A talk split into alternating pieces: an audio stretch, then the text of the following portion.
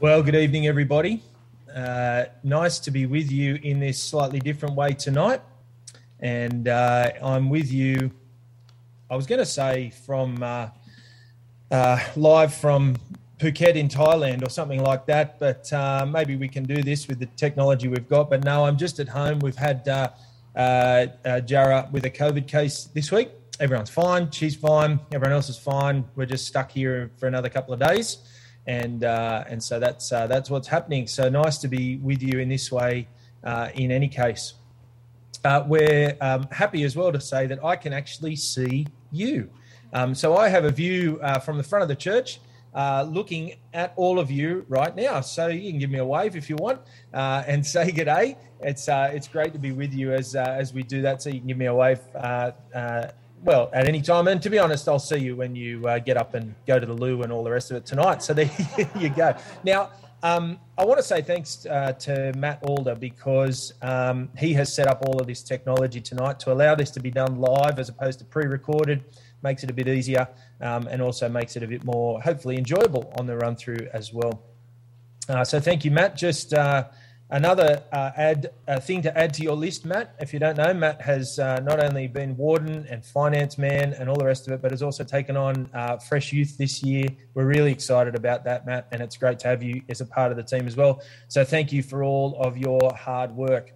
Um, also, I haven't had the joy yet of being on that new deck. Uh, that you enjoyed as you came in tonight uh, because of the isolation. So I'm looking forward to getting out and having a uh, and uh, but I do know that what I can see from my office here is lots of work that's gone on. Matt Leach, particularly, has uh, taken all of that fencing and repurposed it and put it all together uh, to make temporary gates and fences at the front to make it all safe and secure. Uh, he spent most of his day off on Friday doing that, and then Saturday, yesterday as well. Matt Alder was also a part of that too. And uh, so you might like to thank them as well and put your hands together for them. That's a fantastic thing that they've done. So thank you guys for all of your hard work. Uh, we're going to have a look together tonight at the book of 2 Corinthians. 2 Corinthians. And I want to start tonight uh, by thinking about this particular statement. The Christian faith is a weak faith for weak people.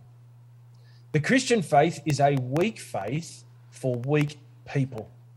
I want you just to have a think about that in your own mind. What do you make of that statement? Do you think it's true? Do you think it's false? Do you think it's got some room to move? Where do you sit on that statement? The Christian faith is a weak faith for weak people. Well, I can tell you, one of the things that we don't like is the sound of that phrase. We don't like the sound of it at all. That it might be a weak faith and that we might be weak people as followers of Jesus does not sit right, but this is the message of the book of 2 Corinthians as we read the book of 2 Corinthians, we'll find out that the Christian faith is all about weakness. And paradoxically, we'll find that in that weakness, there we will find the power of God. Now, actually, when you think about it, God has always operated this way, taking weak people and using them for his purposes. Think of the great nation that he was going to build from Abraham and Sarah. Abraham, the, the man who was a, a, a worshiper of other gods. He had him converted, and his barren wife Sarah was going to turn into a large nation, although how that would be seemed, well, very hard to work out. Think of the people coming through the Red Sea. God led them out of Egypt and took them to the most difficult place to cross the Red Sea in order to prove that it didn't depend on them, but only depended on God. And we'll find out as we get into our Bible studies this week. We're looking at the book of Joshua, and we'll find that the, the taking of the city of Jericho was much the same. They walked around and around and around the city. All they had to do was shout, blow the trumpets, which was all obedience to God. And as a result, the walls would fall down. God has always used weak people in weakness to serve his purposes. But like the Corinthians, us Sydney siders have a bit of a problem. We don't value weakness, we value power. If you've got power and I want it, I'll take it. And if I don't have it, I'll whinge and complain until I get the power. That's how our society operates. If you've got too much power, we'll pull you down and so that I can get up. Not only that, we like self-achievement. We like strength, not weakness. We like popularity. We like success. But 2 Corinthians teaches us that God is looking for weakness. When people rely on God, there we find weakness. When the church sits and listens to God's word, seemingly uh, in a, a, an unhelpful way of communicating in the modern world, there is weakness. This is 2 Corinthians in a nutshell. It's an emotional letter, it's a powerful letter, it's a deep letter. It's a letter where the Apostle Paul pleads with his listeners. At times he uses anger, at other times he even uses sarcasm in this letter. But underneath it all is a deep affection for the people he's writing it to, that they might see the gospel right. You see, what we'll find out as we go through the book of 2 Corinthians is that we will see ministry and what makes ministry tick, and that there's power in weakness. We're going to see conflict and what conflict should look like, but we'll see power in weakness. And we'll see what leadership looks like and that there's power in weakness. We'll see a messy life and see that there's power in weakness.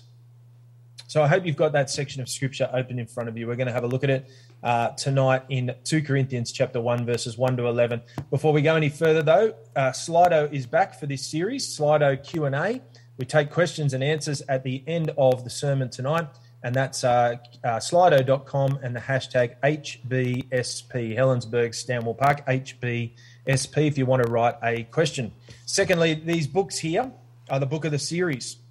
It's a terrific book. It's only reasonably thin, but it's a great book to have on your shelf. It's by J.I. Packer, uh, who's, a, who's a terrific writer uh, and it's called Weakness is the Way. Matt Leach has a bunch of these copies, and uh, you can get a hold of one of those. 19 bucks. You can take it with you today. You can pay for it today, whatever works for you. But go and talk to Matt Leach about all of that. Let me pray.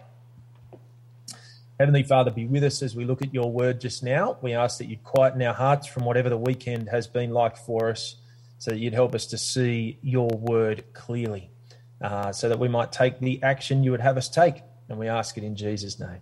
Amen. Well, I want to state the obvious to begin with in our series. 2 Corinthians comes after 1 Corinthians. There you go. You've learned something profound tonight. Um, but what do I mean by that?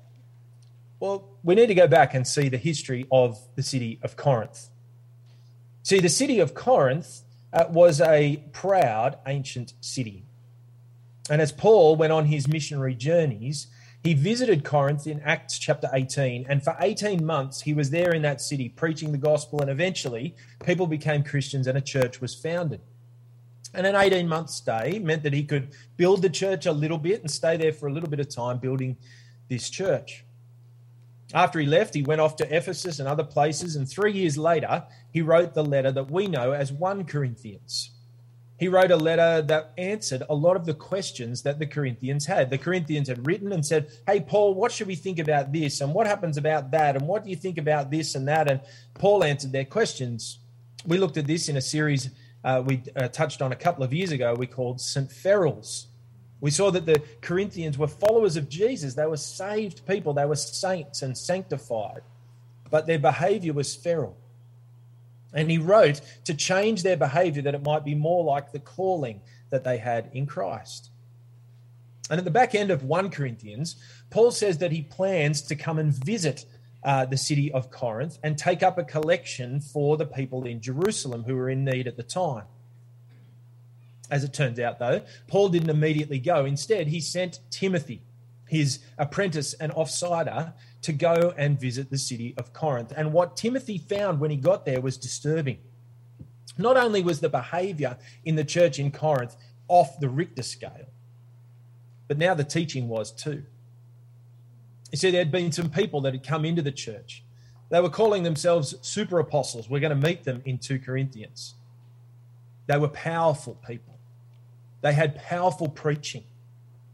They came with letters of recommendation to show just how good they were. They came with an entourage of people with them. They took hefty speakers' fees as they turned up. And what's more, they regaled the crowds with stories of the amazing miracles and things that they had done in their past just to show how wonderful they were. And everything was the opposite of the Apostle Paul.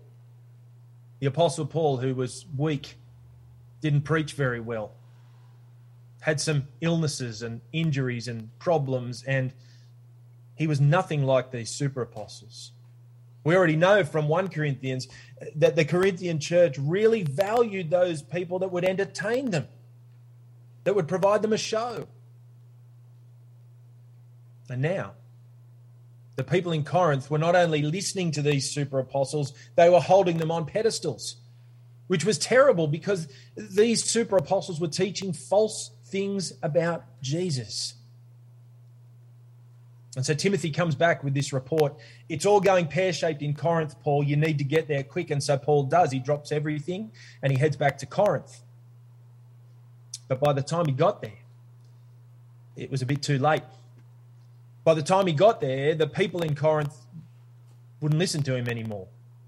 The other super apostles and teachers had discredited the apostle Paul and they wouldn't even listen to him. If you've got your Bible there in front of you, have a look at chapter 2, verse 1 of 2 Corinthians. Paul says, I made up my mind not to make another painful visit to you. This visit that he made was a painful one. He got there and he found out that no one was going to listen to him. He was discredited. And as a result, he was heartbroken, not because he himself was feeling uh, aggrieved, although I'm sure that was true, but because if people wouldn't listen to him, then they wouldn't listen to the apostolic gospel ministry of truth that came through him. It was essential they understood his apostleship, and it was essential, therefore, that they listened to him. For if they denied the apostle, they would deny his message as well. And so Paul went home with his tail between his legs and he wrote another letter, a letter that we don't have a letter that you might uh, uh, that might go between one and two Corinthians. It's a letter he describes in chapter two, verse four of this letter. Have a look at it there in front of you. Paul says, "I wrote to you out of much affliction and anguish of heart, and with many tears, not to cause you pain, but to let you know the abundant love I have for you." We don't have this letter, but Paul wrote obviously this raw and emotional letter to the Corinthians that didn't go down well at all. It was a painful letter. It didn't go down well at all. And then he wrote another one. This one that we have in front of us, 2 Corinthians. Likewise, it is raw and emotional. And he's pleading with the Corinthians to accept his apostolic ministry because the gospel itself is at stake and therefore their salvation is at stake. And so, where would you start to write such a letter? Well, Paul starts with God Himself. This section, chapter 1, verses 1 to 11, is where we're going to look at tonight. The first words that Paul has to say to the people in Corinth in his second letter. And he starts in verses 1 to 3 by speaking about the God of all comfort. You notice in verses 1 and 2, Paul gives the standard greeting to his letters, although he does emphasize at the beginning in verse 1 that he is an apostle of Christ Jesus by God's will. And then in verse 3, he turns to God. He blesses the God of all comfort. Look at verse 3 Blessed be the God and Father of our Lord Jesus Christ the Father of mercies and the God of all comfort. Paul begins by celebrating God. He's got all these issues with these people, but he's going to focus in on God, who he is. He's the Father of all mercies and the God of all comfort. That God is the Father of all mercies is an important point. This is a type of language you see over and again in the Old Testament, in particular, of the tenderness of God and the kindness of God. He's the God of kindness and mercy and tenderness, and He's generous with His people in this regard. He's the Father of all mercies. But perhaps most significantly, in this passage, he is the God of all comfort. Again, this is an Old Testament theme, the God of all comfort. I don't know if you've been reading your Bible lately, but particularly reading the book of Isaiah, we see the theme of comfort right throughout the book of Isaiah. In the book of Isaiah, comfort really divides the book in two. Let me explain. In Isaiah, there's 66 chapters. And the first half, chapters 1 to 39, speak about God's people and their sin. And it's strong and it's dark and it's hard to read, but it reads clearly of the sinfulness of the people. But then in chapter 40, verse 1 of the book of Isaiah, the tone completely changes. And all of a sudden, from chapters 40 to 66, we hear about the salvation that God offers to his people. Let me read for you Isaiah chapter 40, verses 1 and 2. Comfort, comfort my people, says your God. Speak tenderly to Jerusalem and cry to her that her warfare is ended, her iniquity is pardoned, and that she has received from the Lord's hand double for all her sins. In the book of Isaiah, comfort is deeply related to salvation, deeply related to what God gives to his people. And we see this right throughout the Old Testament. Comfort is deeply connected to salvation. Now, I don't need to tell you that we understand comfort pretty well in, our modern world, don't we? Uh, we just need to watch those shows where they take the comfort away Survivor, I'm a celebrity, all that stuff. You take those shows and you uh, take away people's comforts, and, well, they don't like it very much. We all know what it's like to have comfort food, don't we? something's coming to your head right now about comfort food. We all know the comfort that comes after a hard conversation with someone and then somebody else gives you a hug. I'm with you. I'm on your team. It feels better. And we all know there's that chair at home that's so comfortable. Nobody else sits there. That's my chair or my pillow or my comfortable space. And for us, comfort is about our feelings, it's about how to make us feel better. But the Bible's definition of comfort is a little bit different.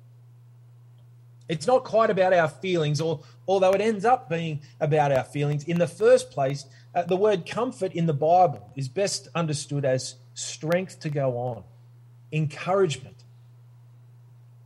And as a result, as God gives strength and encouragement to his people, we will feel good knowing that he's with us. But in the first place, it's about strength and encouragement. And so, as we start here in these first three verses, we see the God of all comfort. This is where Paul starts his very tough letter that he's about to write to the Corinthian church.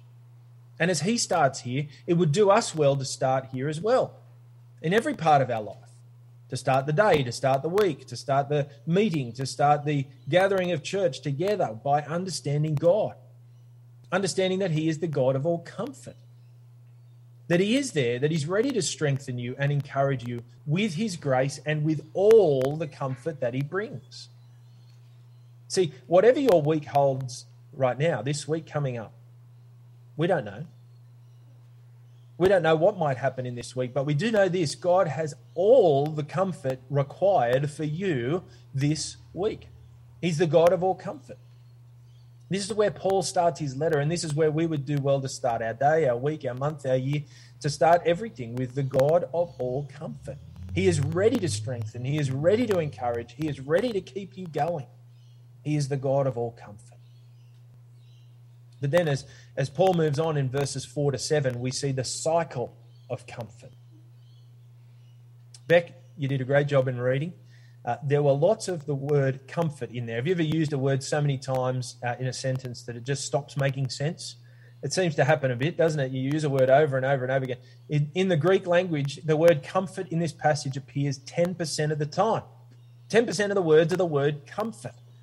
Paul's trying to get a message across here, and it's about the comfort. You might have found it confusing, though, as Beck read it, and she read it really well, but you may have found it confusing, sort of zone out material. It's just there too many times. What does it mean? Well, look again at verse 4. In verse 4, there is a cycle of comfort. See, it starts with this. Verse 3 God is the God of all comfort, and he comforts us. And by God comforting us, we are then able to comfort others with the comfort he provides. It's a cycle. It starts with God. We're filled up by God's comfort so that we are able to give out of the comfort that God gives to others. Now, perhaps there's a, a better way of explaining it through life experience. It's true, isn't it, that the Christian life was not designed to be lived alone. It's not designed to be lived alone. That's why he gives us the church. And as we gather week by week, God strengthens us as we find out more of who He is and what He wants for our lives and what He's done for us. And His word and His grace strengthens us. And from that strength we've received, we strengthen others in their faith as well. We comfort others in their faith as well. See, this is the design for you and me. This is the design for the church. This is why the church needs to be full of relationships. Not sitting in pews, not sitting in seats, not with our major friendships outside the church, but with our major friendships inside the church so that we might strengthen one another. And Paul paints two scenarios about this. Look at verse 6. If we are afflicted, it is for your comfort and salvation. And if we are comforted, it is for your comfort, which you experience when you patiently endure the same sufferings that we suffer. Now, again, it's a confusing little section. What's he saying? Well, he's painting two scenarios. Uh, let me put it in terms not of Paul and the Corinthians, but you and me. See, when I am afflicted and I go through a tough and difficult time, you are comforted. Now, how on earth is that true? Well, hopefully, as I walk through a difficult and challenging time in life, and you see me walking strongly with the Lord through that time, pressing on in Christ during the difficult time, you will be comforted. You will be strengthened. You'll be encouraged. And conversely, when you go through a difficult time, when you are afflicted, when you are going through hardship, and I see your struggle, I myself am comforted by that as well. This is what Paul is talking about here in the cycle of comfort. As we're filled up by God, we're ready to give out the comfort that He alone provides, the strength that He alone provides, the encouragement that He alone provides. Now, I could share a lot of stories about this in the life of our church, but I've asked permission to share one story about this in our church family tonight. Uh, this story is about Bob and Robbie, Bob and Robbie Brand. As you know, at the end of 2020, uh, right at the very end in December, Leonie Brand, uh, uh, uh mother and wife, uh, died of cancer. Terrible, sad, horrible thing that happened. Thankfully, she knew the Lord and she's in glory with him now, which is a wonderful thing. And yet, Bob and Robbie, in all of the ups and downs of that, did not rage against God, but instead pressed into God. They trusted God. And get this as a church family, we mark the roll. Now, the reason we mark the roll in our church is to keep up pastorally with each other and make sure that we're doing okay. No one in our church family attended church more in 2021 than Bob and Robbie Brand. Not even me. Now, of course, it's not all about attending church. But if that's not an encouraging example of pressing into God in the midst of affliction, then I'm not going to be able to find another example. Nothing is more encouraging than that. Not only that, Bob, I don't know if Bob even missed a Bible study all the way through. On our Tuesday night Bible study, week after week after week, he was there. And he wasn't just there, he was there encouraging us, talking to us about God's word, challenging us, shaping us, helping us. He was pressing on in affliction, and that comforted me. But it didn't just comfort me, it comforted the whole group. See, in his affliction, he was comforting us, even if he didn't know he was doing it. In his affliction, he was pressing into God's word and God's grace. And in so doing, comforting and strengthening others like me, like our Bible study group, and like others in the church there. Bob and Robbie, thank you for your example to us. Thank you. Now, of course, they are not the only example of this in our church family. There could be others. But what a wonderful example it is to us. And it's a reminder again why community matters. I need you. And you need me. And we need each other. We need more than just our nuclear family because they're going through the same things as us. We need more than our nuclear families. We need one another. We need to see each other's life. We need to see the afflictions in one another's life. We need to recognize that following Jesus is hard. There's ups and downs. And as some go through ups, they are able to help those who are going through downs and vice versa. And we're able to pass on the comfort that comes from God alone, one to another. God comforts us by his word, in his grace, so that we might strengthen and comfort others. What does this mean for us? Well, it means a few things. First of all, it means we need to be people of God's word. Ella taught us this last week as we looked together at uh, the Bible reading plan that she's put together. Her friend, going through a testing time, needed God's word. We heard about that. We need to hear from God's word regularly so that we can be ready to give out to others in that cycle of comfort. And related to this, uh, we need to be ready uh, to, uh, to, to share with one another our afflictions, but also to be ready to share that comfort when it comes as well. This is the cycle of comfort that God has set up for his people. That when there is affliction, there's an opportunity for comfort and vice versa. Brothers and sisters, you're here tonight to help each other, to walk the life together. That's why we want to encourage you to join a Bible study. It's not just a selling group and a marketing strategy from us. It's join a Bible study group so you can get tighter with people so that they can see your afflictions, so they can see you pressing on and they can be comforted and you can do the same for them. Well, we turn in verses 8 to 11 to think more about the affliction that Paul speaks about in verses 4 to 7. He spoke in verses 4 to 7 about the affliction bringing strength and comfort and encouragement. And now we move to see the purpose of that affliction. And the purpose is weakness. Have a look at verse 8. For we do not want you to be unaware, brothers, of the affliction we experienced in Asia. For we were so utterly burdened beyond our strength that we despaired of life itself. Indeed, we felt that we had received the sentence of death. That's some pretty strong afflictions, isn't it? Now, what were those afflictions? What are those afflictions that Paul is speaking of here? The answer is we don't know. And perhaps that's the point. We don't know what those afflictions are. Now, in this letter of 2 Corinthians, there are various afflictions mentioned.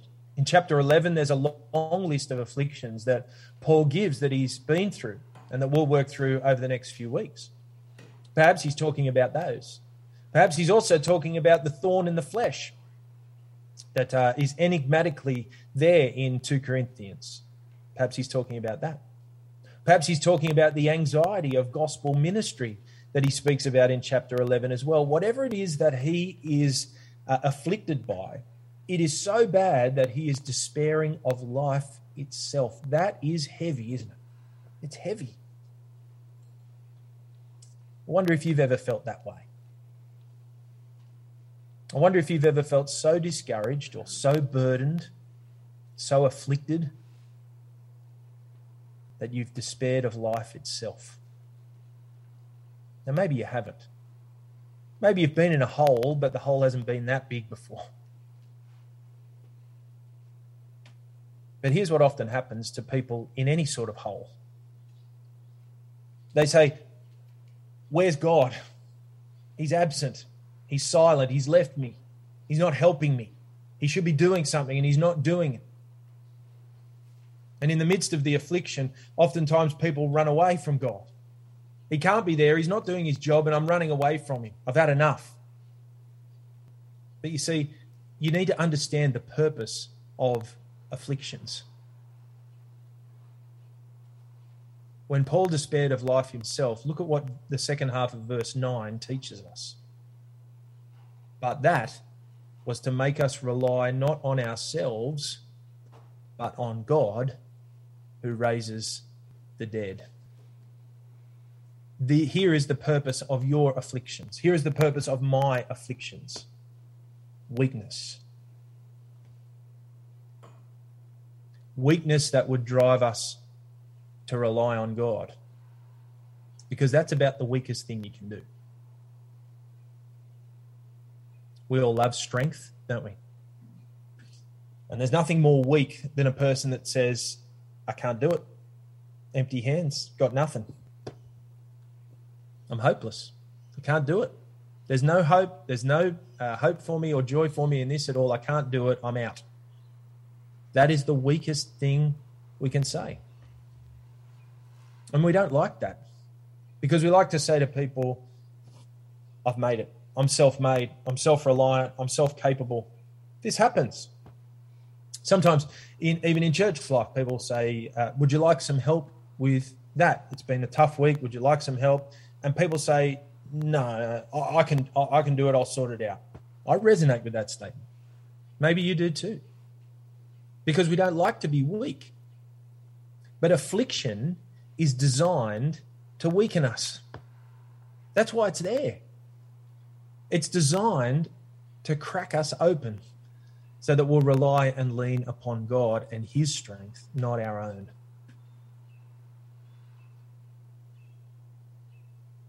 Here's what the pastor in uh, America, Mark Dever, says. He puts it well when he says this when we rely on God and God shows himself to be faithful, he gets the glory. This is what he has always intended. He did not intend for us to be strong, self reliant, without need of turning to him, thereby robbing him of the opportunity both to supply our need and gain glory for himself. He intends for us to be weak and oppressed, and then turn to rely on him because then he can provide for our need and therefore be glorified. That's how he's always planned it.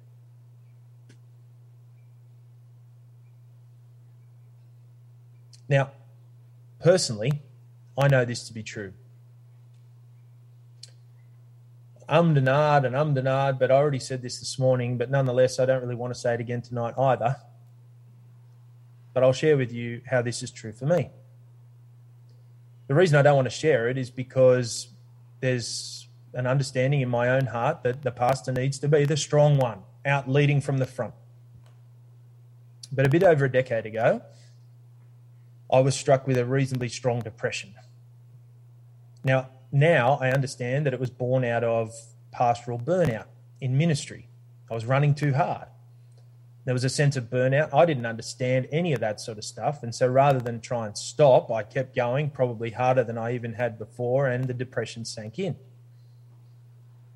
I didn't realize where it had come from. I didn't rest properly. I didn't deal with it. And as a result, I was stuck down in a hole of depression myself. It was during a time when our three kids were less than three years of age three kids under three. Kel was looking after them and studying full time, and then having to look after me in all my mess. And yet, in that time in my life, I would say my relationship with God has never been better than then. Never.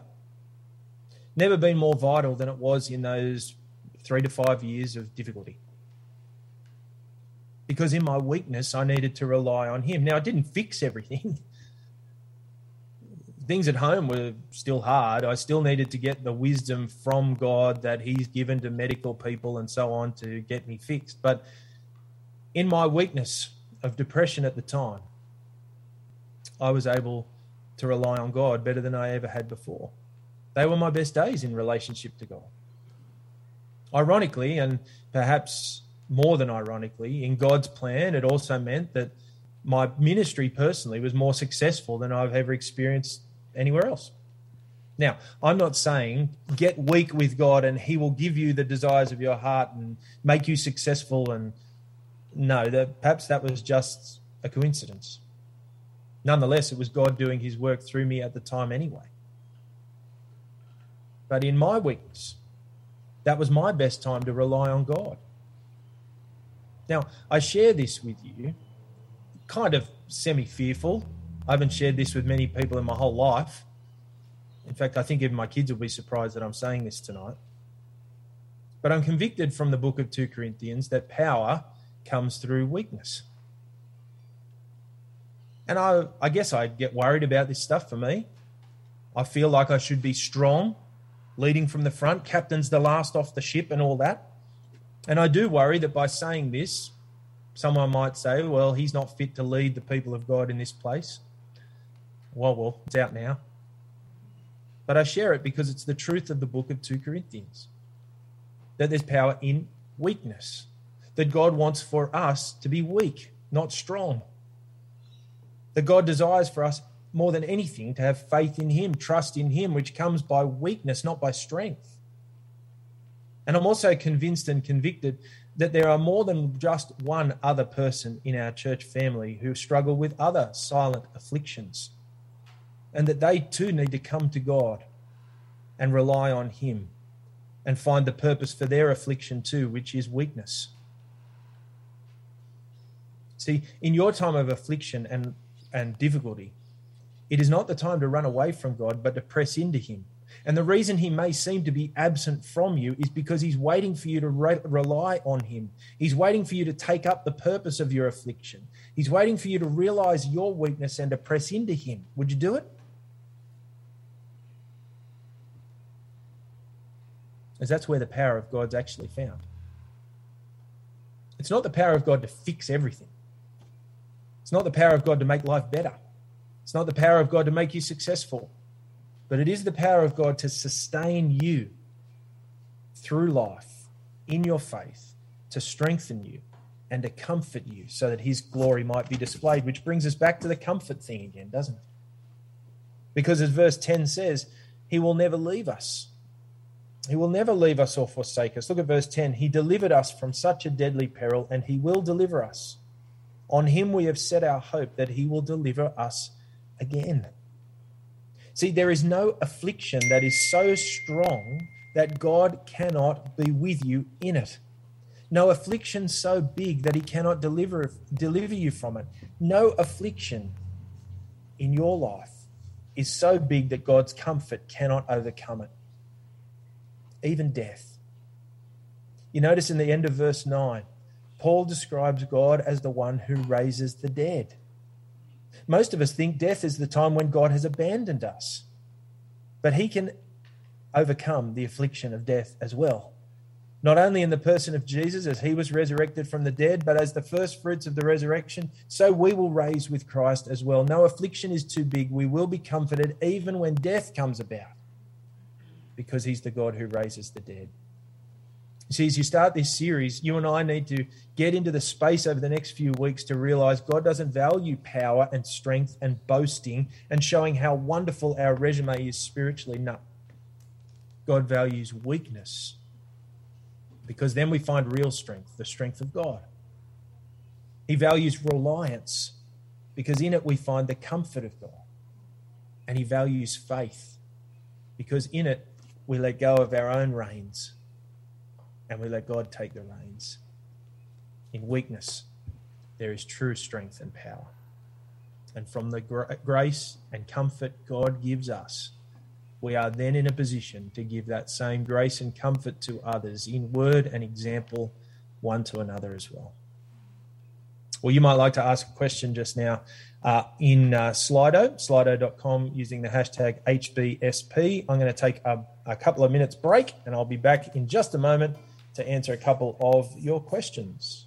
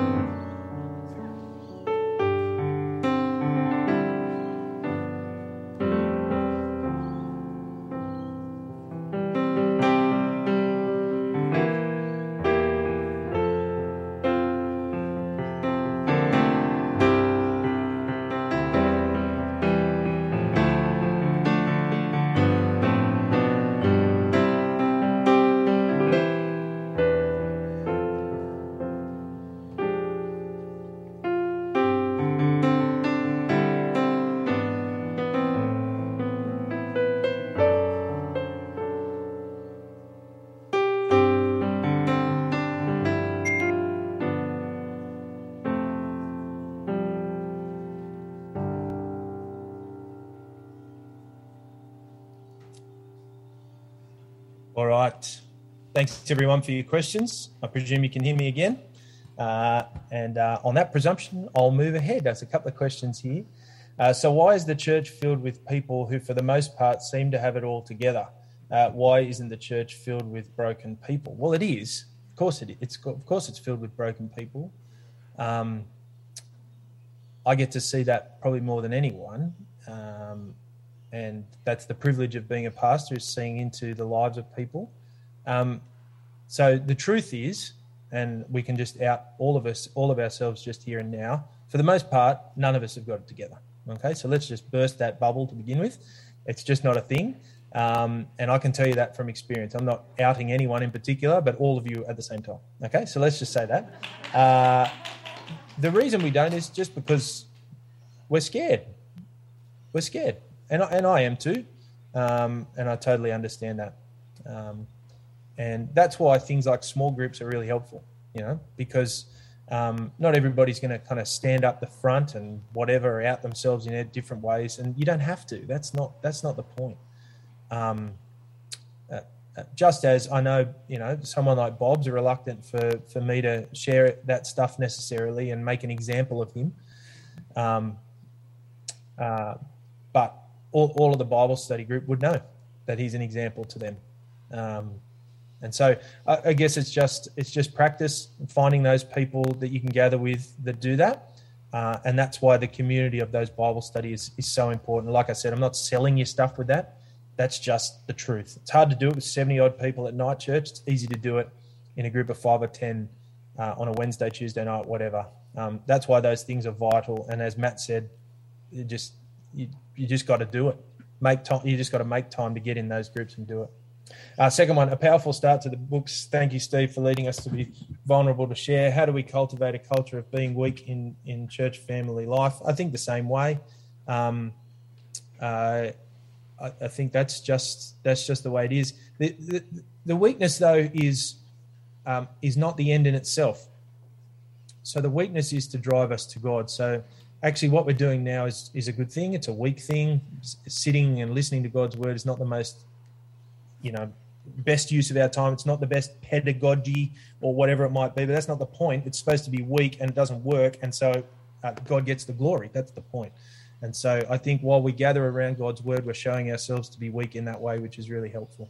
Um, when people ask, How are you? what do we say other than okay?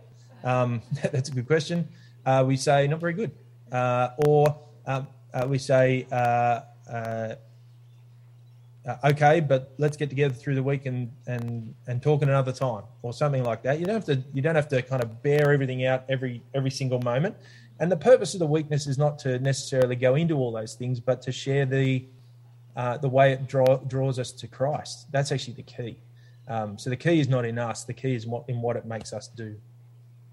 Um, thanks for sharing, Steve. It makes you look stronger in our eyes, not weaker. Do you mind sharing what relying on God actually looked like practically? Uh, it's not very exciting. Um, it's just my Bible reading and prayer was better than it has been. That, that that's it. Um, I wish I could say it was like some technique that's like really awesome and fantastic, or whatever. It's just at that time, I didn't feel like I had a handle on anything, so I had to go to God. Whereas at other times, I feel like I'm, um, I don't actually feel like I'm pretty awesome. I never feel like that, but um, but I feel like I can do it on my own. So I need to learn that lesson. Uh, then the last one is just a comment. So thank you for that as well. Um, thanks for all your questions and comments. I'm going to pray, then we'll sing. Heavenly Father, we thank you for your word to us. We pray that you would continue to move us to weakness and to see the purpose of our afflictions so that we might be comforted by you uh, and uh, that we might come to you. And we pray that we wouldn't uh, simply focus on our weaknesses, but uh, on the place that those weaknesses take us so that we might find the power that comes alone from you. Thank you for this part of your word. We do ask, please, that you would uh, uh, strengthen us in it, and particularly over dinner tonight, that you give us opportunities to uh, have conversations about what we've learned, what we've heard, and uh, what we might take away from, uh, from your word tonight. thank you for our brothers and sisters around us who provide comfort and strength to us as they march on in faith, following you uh, strengthened and encouraged and comforted by you. Uh, and so we thank you for people like Bob and Robbie and so many others around us tonight who strengthen us in this way and comfort us in this way. And we pray that we might be a similar strength and comfort to them. We pray that that cycle of comfort might be something you do amongst us because you are the God of all comfort. And we thank you in, uh, in your great and powerful name. Amen.